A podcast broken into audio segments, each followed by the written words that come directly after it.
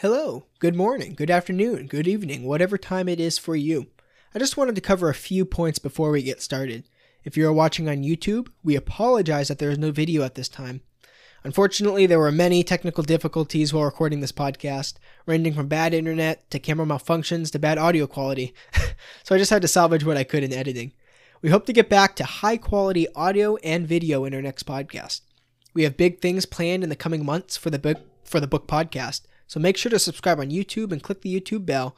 Follow us on Facebook and also follow us on any podcasting platform.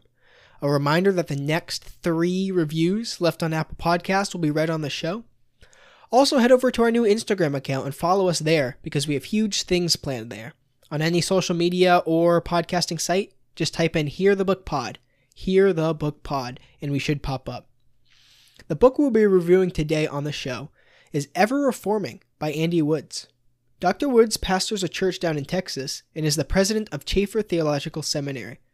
In his book, Ever Reforming, Dr. Woods thoroughly discusses the history of the church and explains how the Protestant Reformation was extremely important, yet still needs to be clarified and built upon with Scripture. Without further ado, on with the show.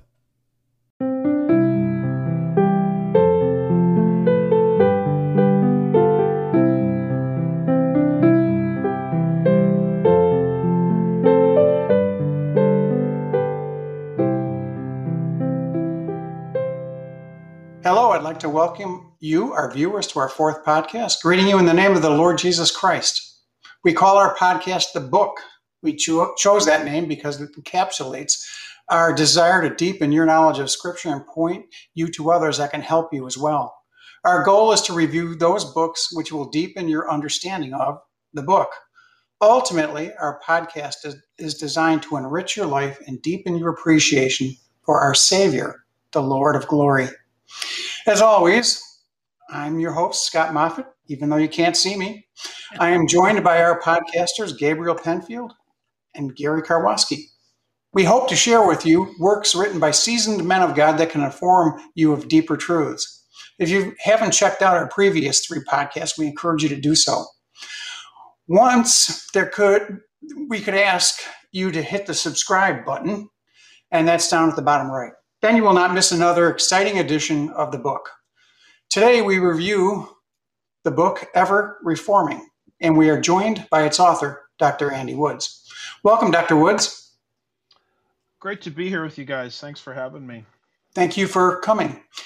We understand that you are the senior pastor at Sugarland Bible Church in Sugarland, Texas, and you are currently the president of Chafer Seminary. That makes you a very busy man. I'd be remiss if I didn't acknowledge it. You are also a fellow Dallas Seminary alumnus. Yay! Yeah. Dr. Woods, would it be okay if we called you Andy? Please, yeah, thank you. Okay. So I'd like to begin by asking you I know that you're an author of many, many books. I see them listed on Amazon, and I, and I couldn't even count. I think there's like 20. Uh, you're a prolific author. And um, you also have a YouTube channel and other platforms as well. My wife and I never miss one of your PPOVs on Fridays, and oh, wow.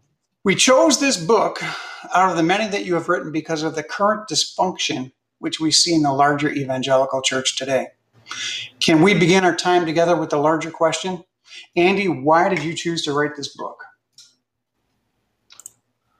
Well, I had a chance to um, go on a co-lead a, a Reformation cruise uh, around the 500th year anniversary of the Protestant Reformation.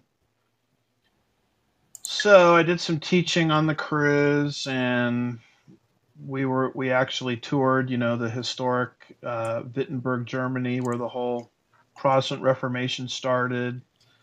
Saw the first church of the Reformation, where Martin Luther preached, and et cetera, et cetera. And I came home from that and I decided to teach a Sunday school class on the significance of the Reformation.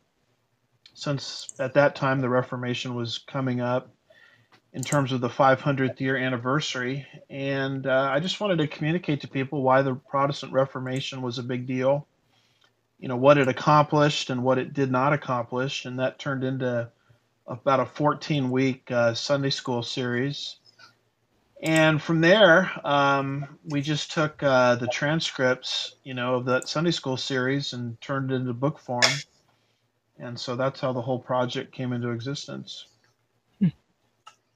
Yeah, it's definitely a topic that puts people off um, church history. A lot of people don't want to study it or don't have a good knowledge of it. Um, after 100 AD, um, once Roman Catholic Catholicism, once bad ideas, once the church at Alexandria started taking over, but also before the Reformation, so in that kind of time period, did anybody ever get the gospel right, or was it just Roman Catholicism work salvation for that whole time?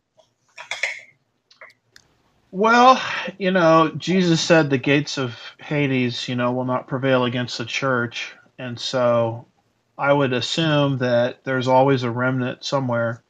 You know, we may not have a historical record mm-hmm. of them, you know, because of the illiteracy and things like that of the Dark Ages. Um, there's a few, you know, glimpses of hope. I try to, I think I quote uh, pseudo Ephraim in there, who makes a this isn't the gospel, but it's a strong, uh, in my opinion, a strong pre-tribulational rapture statement. So, and that would be like the fifth century, right in there. So there's a few scraps of things like that. Um, we don't have a lot of abundant evidence of it, but at the end of the day, you know, I just rely on what Jesus said that He won't let the gates of hell prevail against the church. So whether we have record of it or not, I'm assuming there's some, there's always going to be some kind of preservation of the gospel. Hmm. Yeah. Gary, do you have anything to ask after that? I do. I do. I do. Um, you speak of two churches. I am in two cities, the Alexandria and Antioch, and you describe the difference between those two teachings. Would you like to tell our audience what those two are?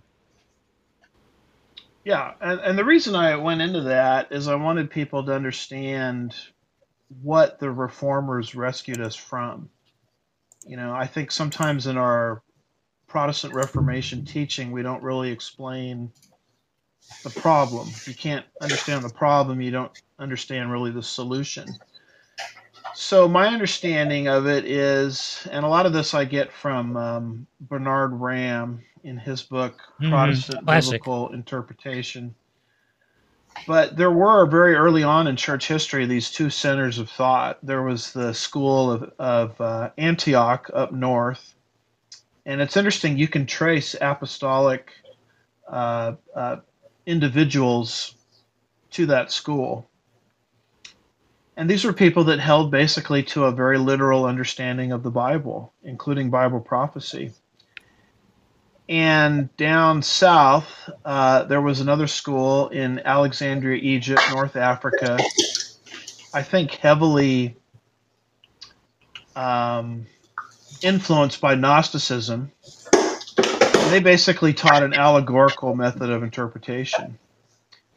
So, right there at the dawn of Christian history, you see these two centers of thought. And the tragedy of church history and this is why we had the so-called Dark Ages, is Alexandria um, eclipsed um, the school up north.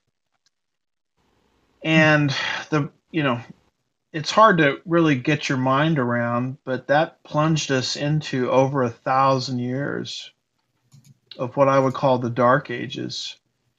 And that's what the Protestant reformers literally started to drag us out of, you know, at the beginning of the 16th century. Hmm. Yeah, there were a lot of um, factors that threw Europe into the Dark Ages. Um, among those are uh, the Roman Catholic Church Mass, which was said in Latin, no, nobody understood it. Um, the fact that people did not have access to Bibles in their own language. Yeah. Um, the fact that most of them couldn't even read, even if they, even if they even if they had one. Um, and there's uh, there are others. How did the reformers, and we we can go back to earlier than Martin Luther. How did the reformers? How were they able to overcome a thousand years of dark ages? Yeah, you know, my understanding of Luther is what really upset Luther was the sale of indulgences. You know, ah, yes. coin coin in the coffer rings, the soul from purgatory springs. And in the providence of God, Luther became a professor of Greek. And he started to study the book of Galatians in mm-hmm. Greek mm-hmm. and yes. to teach it. And he started to see that the things that were abusing people, you know, the doctrine of purgatory, uh, the idea that you've got to go through a priest to get to God, you know, the idea that you can't understand the scripture on your own. I mean, he basically saw that this was this, these abuses that people were under, you know, was incompatible with the Word of God. And so I, I think what Luther returned us to is the literal, grammatical, historical, contextual method of interpretation. And you see Luther using the word literal in his writings all of the time. Hmm. And that's why he was so passionate about translating the Bible into the language of the German people. And Luther, when he did it, and when we were there in Wittenberg, I asked our guide about this because this is a big issue. I said, when Luther made that translation, did he go from the Latin Vulgate, which was basically the Roman Catholic version, you know, going back to Jerome in the fourth century, did he make the translation from the Latin Vulgate into German? And they said absolutely not. He went back to the original Greek, and it took him, I think, 11 months. And then he went back to the original Hebrew and, and did the Old Testament. I think that, if I remember right, it took him 11 years. That sounds about right. Mm-hmm.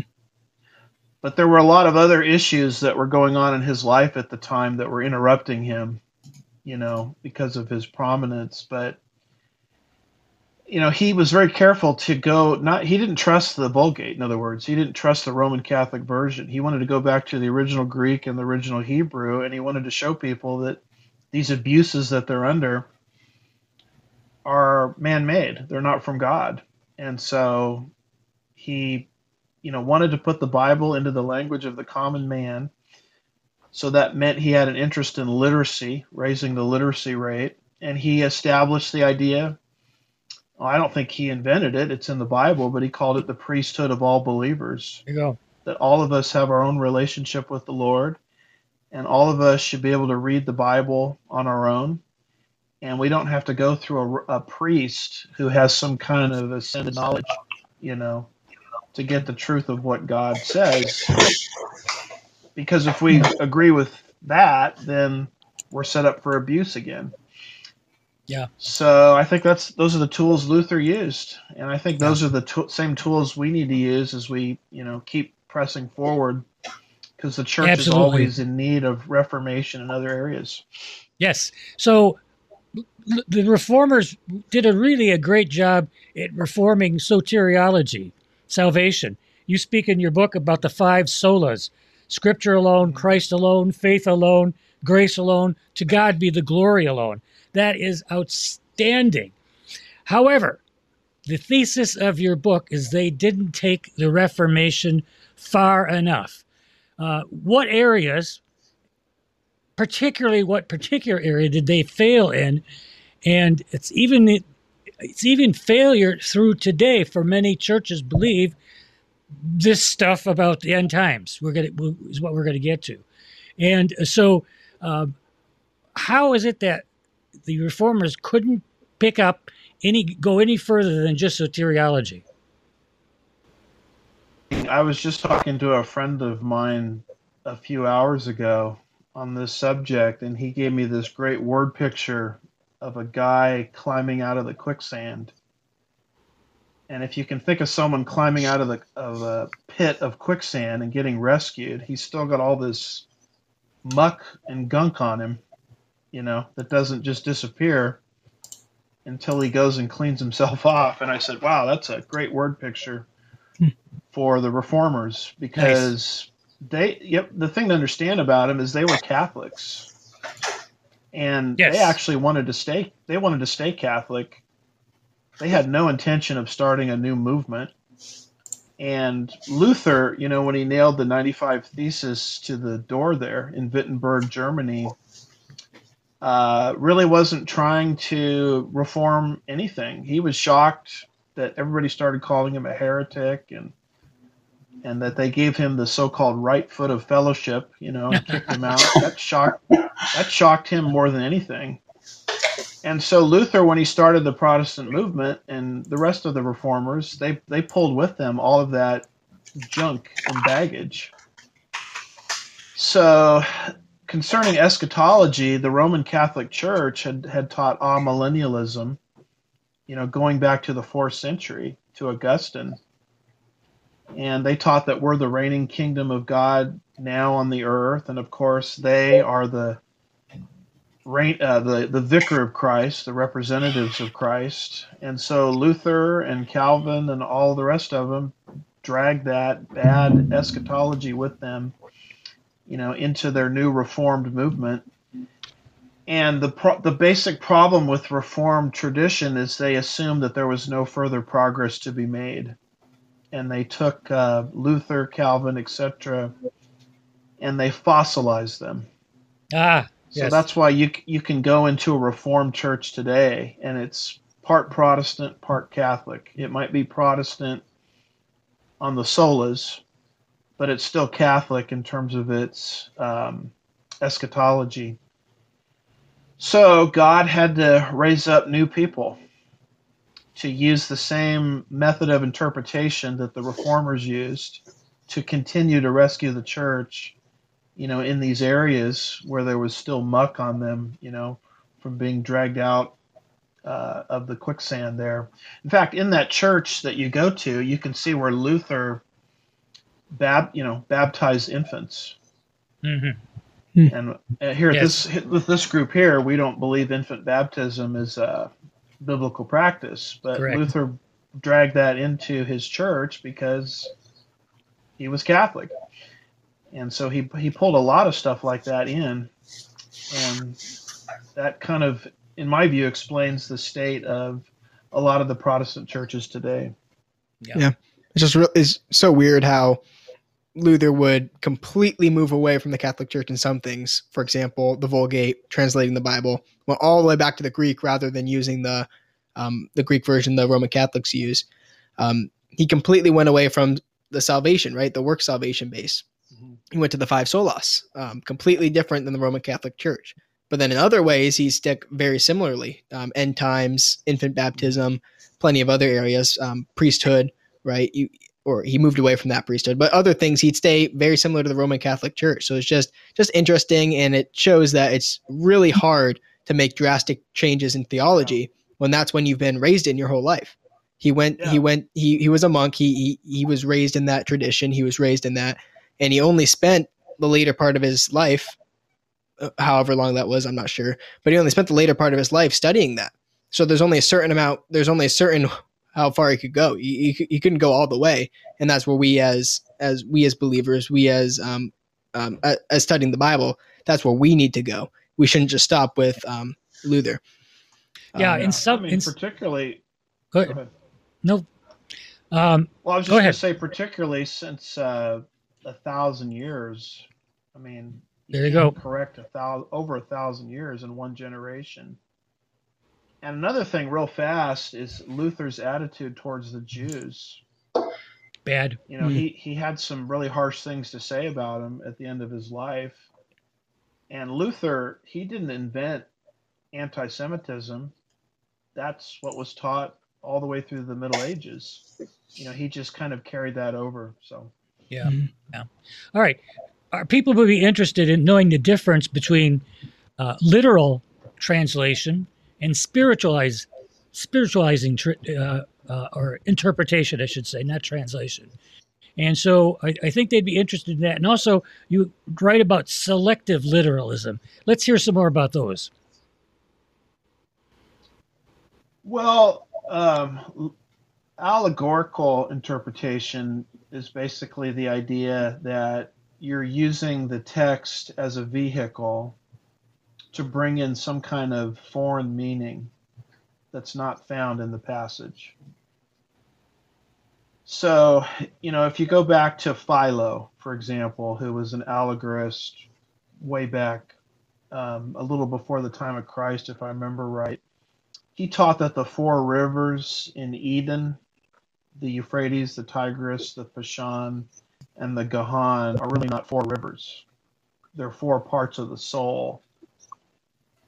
And I remember one of the nice. early sermons I heard as a new Christian was the uh, gates there around the wall in Nehemiah 2 and there's a fish gate and the preacher would say that represents evangelism and there's the water gate and that represents the holy spirit etc and so it's kind of like great sermon wrong passage. Because the passage yeah yeah yeah. talking about that. And that's what allegorical interpretation is. And that's what gave the priests power. Because the people were told that they were not the clergy they were the laity you know, we're the priests, and all and we and us and us alone, we're the only ones that have this higher meaning. So your average person, even if they could read, they were told they couldn't even interpret the Bible on their own. And I think what rescued us from that is literal interpretation, where you try to take words and phrases in their ordinary sense. In other words, you're interpreting what's there rather than what's not there. And once you once Luther moved in that direction, then it took the power away from the priests and put it back into the hands of the people. You know, where they could look into the Bible themselves and see that they were priests too, and they didn't have to pay money to spring people out of purgatory. Hmm. Yeah. Um, oh, and you asked about this. You asked about the selective part of it. Yeah, yeah, yeah. Um, that is the error of reformed theology in my humble opinion is they will argue literal interpretation on the solas but when it comes to eschatology they suddenly become non-literal and all we're doing is dispensationalists people think dispensationalism is so complicated but really all we're doing is taking the reformers hermeneutic and applying it to the whole bible you know, including eschatology. And once you do that, then you start seeing the Israel church distinction. God has a future for Israel, you know, et cetera, et cetera. Yeah. Yeah. Okay. Very good. Um, to you argue that Protestant churches linked to the Reformation have incomplete doctrine. The question that we want to ask is Does that make them false teachers and heretics uh, or and or and or are they still brothers in Christ? Yeah, I I, I am very um, reticent to use the word false teacher or heretic because to me that's somebody who's unregenerate and unsaved. And I, I, don't know I I don't like to use that word unless it deserves it. You know to me I would say they are brothers in Christ. They just don't have it's like Michael Jordan going out to play, but he's only going to play with his left hand, or he's yeah. just going to, you know, put his weight on one leg and not the other. I mean, you still got a basketball player. I mean, Michael Jordan could still beat any of us playing with one hand, but you're just not you're not getting the complete Michael Jordan. And God has given us all 66 books and you know we're living in satan's world and it's tough enough and we need to put on the full armor of god and not part of the armor yeah so yeah. i don't i don't really like to say they're you know unbelievers okay. i just think they don't have a complete picture yeah that's fair very fair um, we you mentioned in your book a little bit about the uh, uh, supersessionists or we could call them replacement theology folks um, I'm not sure you might put covenant theology in there as well. I think our folks would like to know what is that all about and why is it important? Well, supersessionism is basically comes from the word supersede. So it's the idea that the church has permanently superseded Israel in the plan and program of God. So all of Israel's blessings have been transferred to the church through a, and the only way to make it work is you have to deliteralize the promises. So they would say, like the um, Dead Sea coming back to life in Ezekiel 47, you know, they would allegorize that and make that the just regeneration. So they use this methodology to take all of Israel's unfulfilled promises and transfer them to the church. They call the church the new Israel. And it's very interesting. They never transfer the curses to the church. They leave those behind for the Jewish people. Yeah, selective indeed.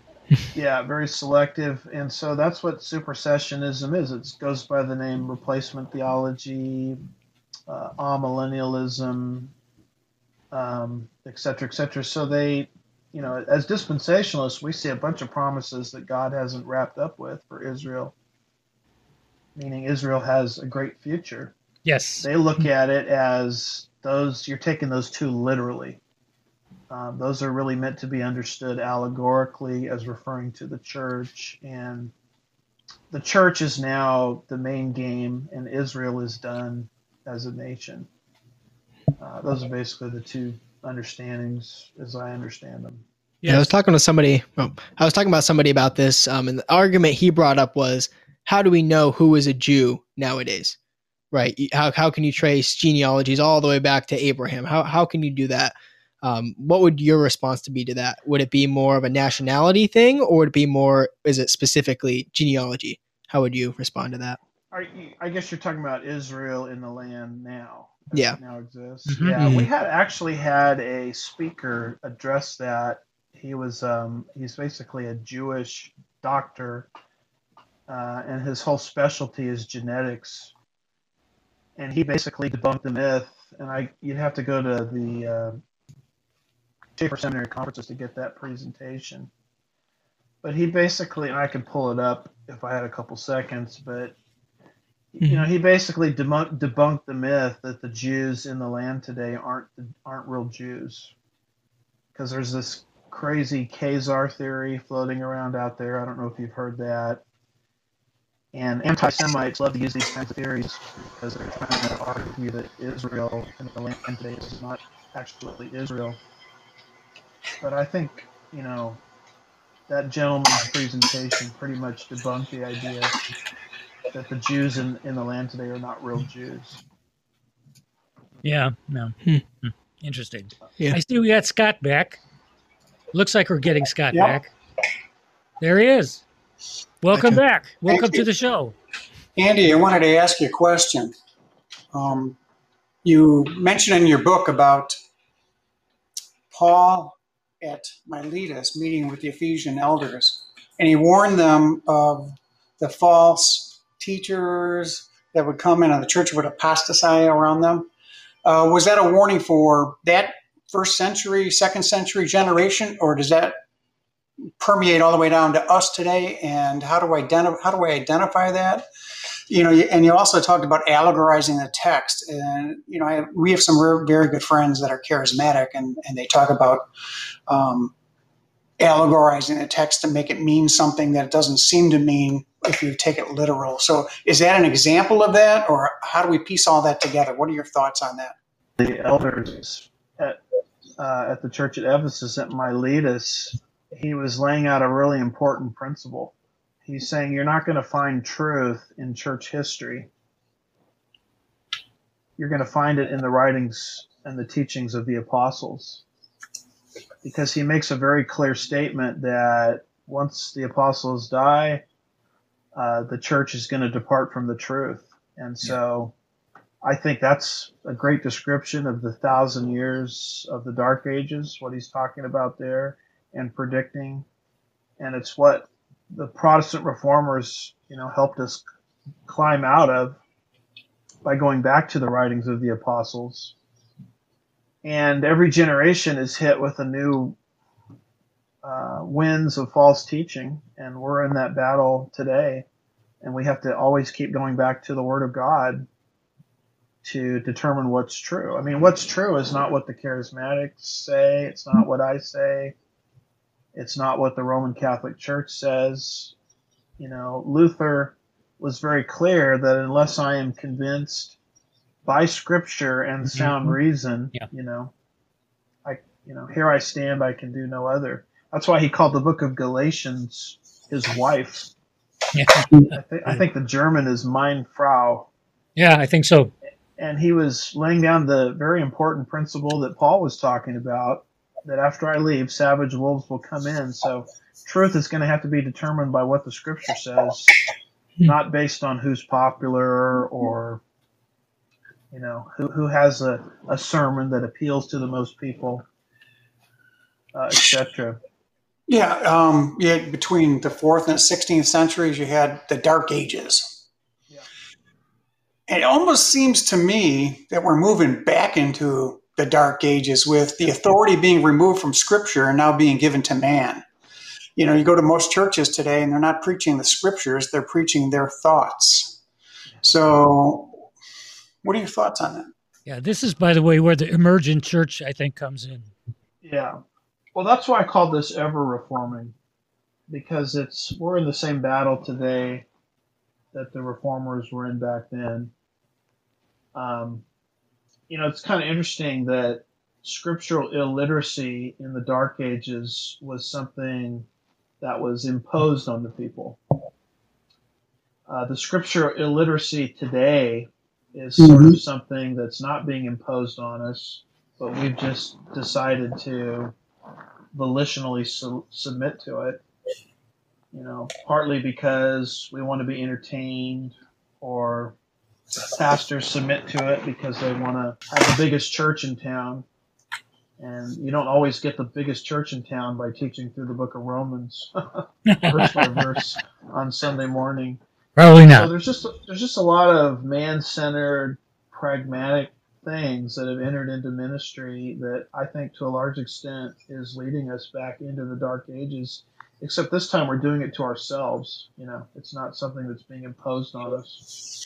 It's interesting you talk about the Gutenberg press, and that is one of the one of the elements that brought an end to the Dark Ages. The Bible was put in every man's hands, but it almost seems to me that in my lifetime we've had a, a revolution in ministry with media, and that almost seems to have the opposite effect of what um, the printing press did. Yeah, um, one of the great tragedies of technology is we're not a literate culture anymore. And if you're not a literate culture, you can't be a Berean. You know, the Yeah, Bereans yeah. search the scriptures every day. You know, they, they it's interesting. The Bereans they weren't uh, callous towards Paul. It says they searched the scriptures with eagerness, but they wanted to validate that the things Paul was saying were, were true and you can't do that unless you can read. Um, and you have to have an attention span more than 20 minutes. Uh, a lot of people in church, you know, if you preach past the 12 noon, uh, it's like the unpardonable sin. You know, they start looking at their watches, and and so this, I think it's this entertainment culture that we're in has kind of pushed us in this direction. It's just more and more attacks to get us away from, in, you know, diligent Bible study. So if we're not doing diligent Bible study, then we're open to deception. Yeah. Um, Yeah, Scott and I have talked about. We still preach expo- expositorily, and and that is like dying. It's uh, uh, we're like dinosaurs. We're going to become extinct because people no longer want to hear the word. And that's why I think we're in the end times. One of the reasons why people don't want to hear um, the scriptures. They want to hear feel good stories. Uh, I'm always concerned about the church. When you look on their website, it says Bible based preaching. To me, that says they read a couple verses and then they tell stories. It- it's kind of deceptive. Um, can we go on to one other topic that we haven't done yet? And that is the issue of dispensationalism. Uh, why should people in the church um, believe in some kind of a dispensationalism? Well, that's a classic because we have a new newer one that's called progressive dispensationalism. What in the world is all that about? well, I mean, what is dispensationalism? Um, you know, you, you all had Charles Ryrie as your professor, so you know it better than me, but he taught the sine qua non of dispensationalism, which is Latin, which means without which there's not Now, obviously, you take into account figures of speech when they're conspicuous in the text. But if a figure of speech is not in play, you take the Bible for what it says. And then he says what develops out of that is the Israel church distinction. I mean, you start to see very fast that God has separate programs for Israel and the church. And God's purpose in human history is doxological. You know, he works mm-hmm. in history mm-hmm. to glorify himself. So those three things make you a dispensationalist. You know, we can disagree about the furniture. I mean, you may have you may have a different view of the timing of the Gog Magog war than I have, but that's just uh, that's an intramural discussion. I mean, we're all on this podcast. We're all on the same page because we hold to those three things.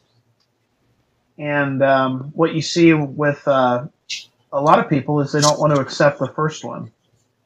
They don't want to take the whole Bible literally. Well, if you're not going to do that, then we're not on the same page in terms of dispensations.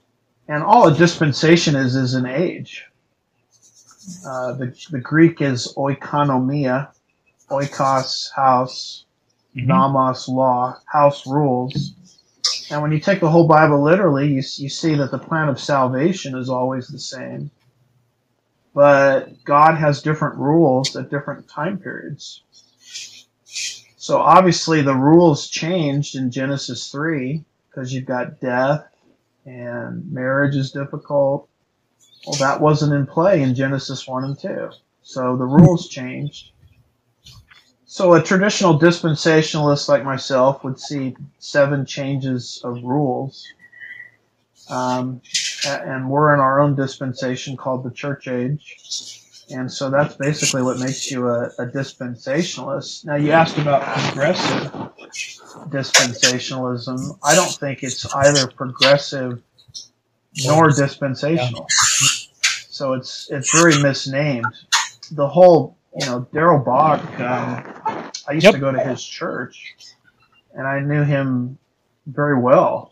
His whole agenda was to build a bridge back to the. So he wasn't progressing at all. He was regressing. Yeah, there you go. And I don't think his movement can be called a uh, dispensational movement because he wouldn't accept the first premise.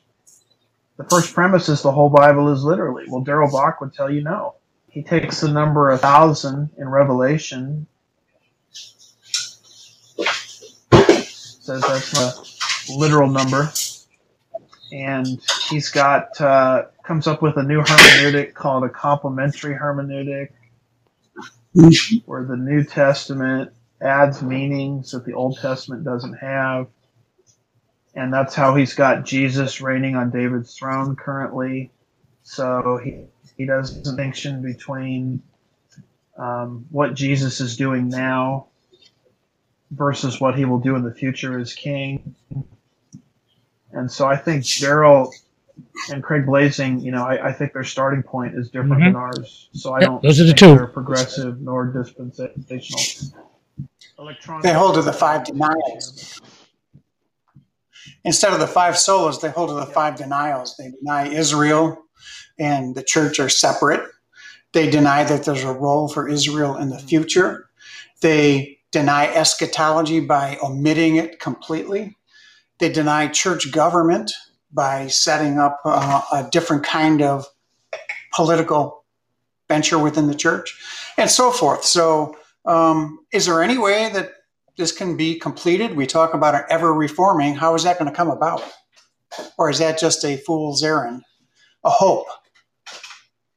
Can we ever reform the church and bring the whole church back? Well, I, I don't think God you know, I think we need to be faithful, and the results mm-hmm. are up to God. Um, I think the Protestant reformers were faithful. I don't think they ever could have imagined what God was going to do with their efforts. And you know what is what's going to be said at the Bema seat? Hopefully, well done, thy good and faithful servant. You know, not well done, thy good and successful servant. So whether we can pull it off or not, I think that's God's job. and let's just do what we can do. I mean, there's stuff I can do right now, and there's stuff you all can do right now, you know, to help the church get back to the truth. Maybe this podcast is the first baby step in a large, larger process. But I think we really uh, make a mistake when we put onto our own shoulders success or failure. You know, the church is God's program. He said the gates of Hades will not prevail against the church. What he calls us to do is to be faithful. Because I, I get discouraged too, like I, I can tell you guys do when you see the direction of the church. But I'm not sure God holds me accountable for everything. I just got to do what He's called me to do as an individual. There you go. Yeah, yeah. So definitely, your book definitely changes changes a lot of directions people are going in. For example, a lot of people hold to the King James version, assuming that that's the perfect book or the perfect version. And in reality, we shouldn't go back in time. We should be heading forward, right? We should take what we know. More, more and more knowledge is coming out. Dead Sea Scrolls, for example, weren't found until the 1900s, right? Mm-hmm. King James version was made in the 1600s, 400 years ago. Um, why why hold to a version that old when we have more modern versions that yes they're not perfect no version in english is going to be perfect but they have more information they've taken into more account um, stuff that's come up over the past hundred few hundred years so i guess the question i have for you mm-hmm. is as things are changing as the culture is moving more towards um, relativism individuality um, more collectivism how can we as pastors as teachers as whatever help people understand the bible better? Because you you have a youtube channel. Last time i checked it had over 40000 subscribers. That's pretty good. How, how how do you do that and how can uh, we reach more people younger people with the gospel and with this teaching today you know something that's hotly debated like I guess now the big thing is transgenderism, which blows my mind. I mean, mm-hmm. I can't believe we're even talking about that, but and and show people how the Word of God relates to that subject. Or you mentioned Marxism or collectivism. I mean, what does the Bible actually have to say about that? Because the Bible, you know, is true in every area of life it's not just a book about how to get to heaven. That's probably its most important message to us, but it's also about uh, how the Bible relates to every single area of life. And so, what we really need today are people that can go to the Word, understand the Word correctly, but then they know how to apply it to the culture. And I think the unsaved world is dying to hear something like that. I think they're tired of opinions. You know, the saying goes, opinions are like it. You know, everybody's got one. and uh, enough with opinions. What does the Bible say about the key issues of the day? I think that's one of our major callings. You know, Andy, um, I think Gary and I are a little bit older than you, maybe 10, 15 years older. And when we grew up, people watch the same television programs, they listen to the same radio, the churches basically use the same Bible.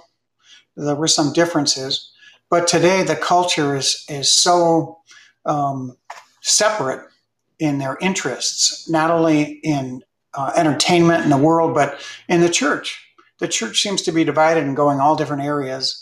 And so, if the central issue that we're talking about here is the interpretation of Scripture, literal versus an allegorical interpretation. How are we supposed to get back on the same page? Or do we just do our own thing and um, run our own little churches?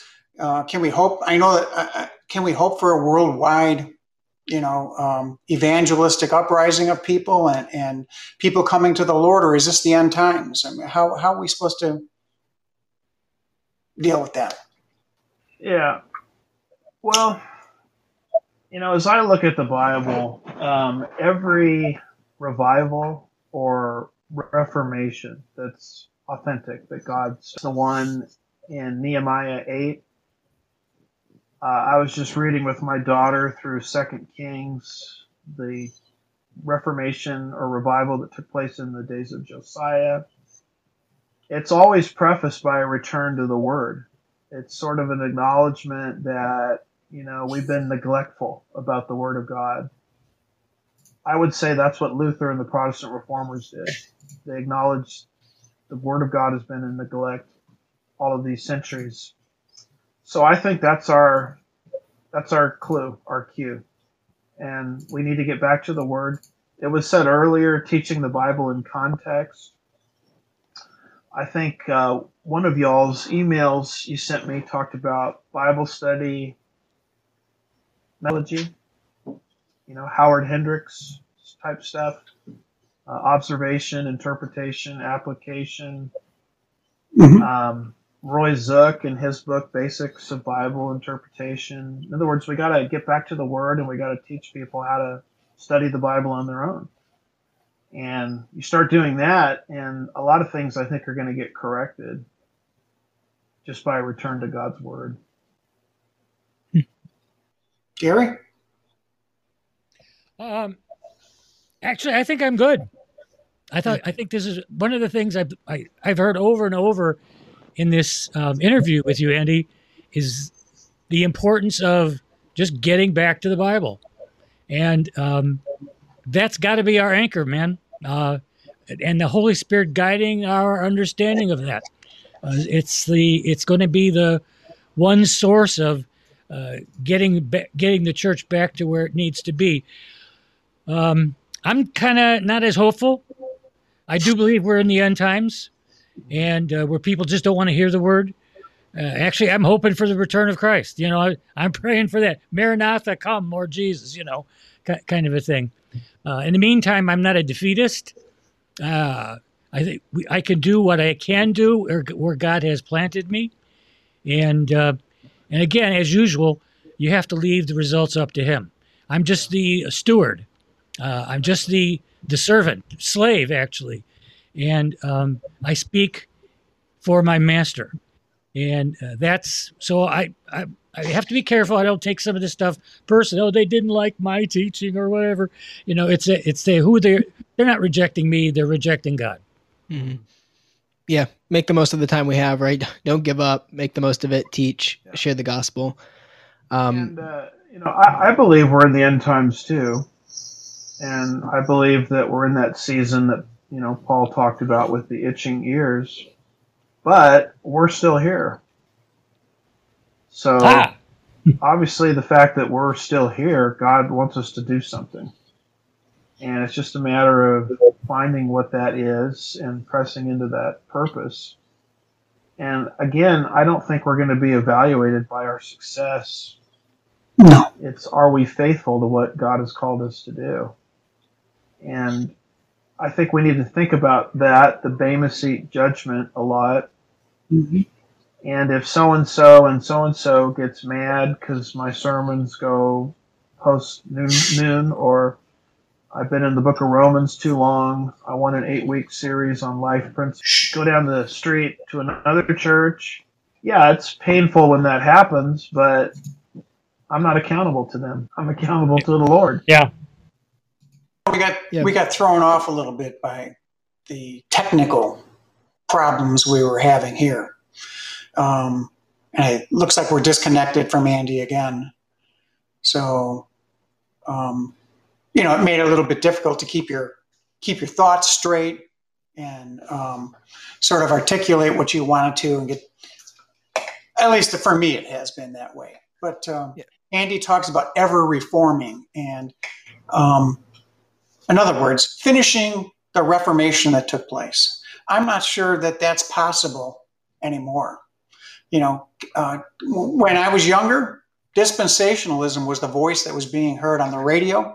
Dr. McGee, you know, you had uh, um, radio Bible class out of Michigan, you had Swindoll, you had all these people. And now it seems like that's no longer true. So instead of the, the Reformation being completed, it's almost like we're stuck in the 1600s uh, and they haven't moved past that. And they don't want to move past that. And so I get it. We're supposed to be faithful where we're at. We're supposed to do the best we can and understand that the Lord's going to judge us on the opportunities that we have at the Bema seat and how we use them. Yeah, but, but we all want to ha- have a, a bigger vision for what can be. It looks. It, it seems to me that we're we're going backwards, not only in our country as politically and socially, but also in the church. Do you think those are tied together? Um, I generally think that as the church goes, the nation goes. Yeah. And um, I think it was uh, Alexis de Tocqueville, you know, the Mhm. Frenchman, Yes. early 1800s, and he tried to ascertain what makes America tick. Why is it successful? And he figured out really fast it was the church and Christianity. And he had seen nothing similar happening in um, France, you know, where he was mm-hmm. from. And he, you know, his book Democracy in America and other things he wrote Yeah. clearly documents that. So, you know, we can get all mad about politics. I, I, I guess I'm a little bit more concerned about the state of Christianity. Because if the state of Christianity was different, the political scene, you know, might be different also, since we elect leaders. At least supposedly. I don't know about this last election, but There you go. We would all agree with that one. Yep. Yeah, well, I think I think that covers all the questions we had. Um, we thank you for coming on. Again, we apologize for the technical difficulties. It went so well last time, kind of got complacent, but um, apologize for that. Um, I'll, I'll edit it at, at the end, um, make it sound as good as I can. Um, but for you, is there any for our listeners who want to learn more? Is there any website you have, any social media they can go to? What what plug do you want to put in here that they can go to to learn more about you? Yeah, sure. Um, as far as the technology, that's the prince and power of the air that we're Agree. Agree. uh, but in terms of keeping up with me, um, if people go to our website, Sugar Land Bible Church, www.slbc.org, you know, they can keep up with all of our verse by verse biblical teachings. And all that stuff is archived, you know, going back uh, a decade. And as you mentioned, I do have a YouTube channel. Just type in Andy Woods into your YouTube search engine, and you should be able to sign up for that if people are interested. We upload things there probably about three to four times a week. Um, I do have a website called andywoodsministries.org where they can learn of the recent books that I've written. I just wrote a brand new one on Babylon called Babylon, the prophetic bookends of history. And uh, if people are interested in seminary training, um, they could go to www.chafer, C H A F E R dot edu. Uh, not to be confused with Schaefer, as in Francis Schaeffer. This is Lewis Sperry Chafer. And you can see based on how we name that that we're trying to get back to the original vision Yeah. that Chafer had and not move in this progressive so-called progressive dispensational direction. So those would be the easiest ways to keep up with me if people are interested. Yep, I've definitely visited the Chafer website, looking at that school for the future. Um, also, I know Instagram, you, you post there pretty often, and I, I like the conversations that come from that. Well, Andy, we want you to know how much we appreciate you and your ministry. We recommend you to other people. I'm currently retired. Um, Gary's still preaching. He thought he was going to retire recently, but um, that didn't work out. Yeah, I'm trying to, but I'm still here. But what we wanted to communicate to you was we appreciate your ministry and you're a voice crying in the wilderness. You're a classic dispensationalist. You're free grace like we are. Um, well, is there anything else any of you guys wanted to ask Andy before we let him go? No, I think we're good. Yeah, I think we covered Thanks everything. For time. Thanks for the time. Yeah. Yes, I apologize. It was so disjointed, but that was because of the technology not working. And um, hopefully we can get that corrected before we have our next podcast. So really appreciate you. Love you, man. You encourage me all the time. And uh, I don't mind listening to you for an hour, hour and five minutes sometimes. Okay. Give my my wife loves you and your teaching, and so um, we just want you to know how much you are appreciated. And it's it's not you, Andy.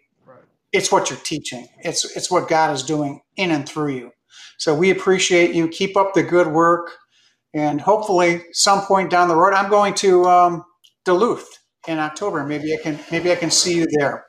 Great. Um, if there's nothing else, we can let you go. And thank you for your time. God bless you. Just want to communicate you guys are equally encouraging to me. Ah, good. So thank you. Good. Awesome. All right. God bless you. Yep. All right, we'll we'll see you next time. God bless. Thank you, sir. All right. Bye. Talk to you later. God Bye. bless. Thank you.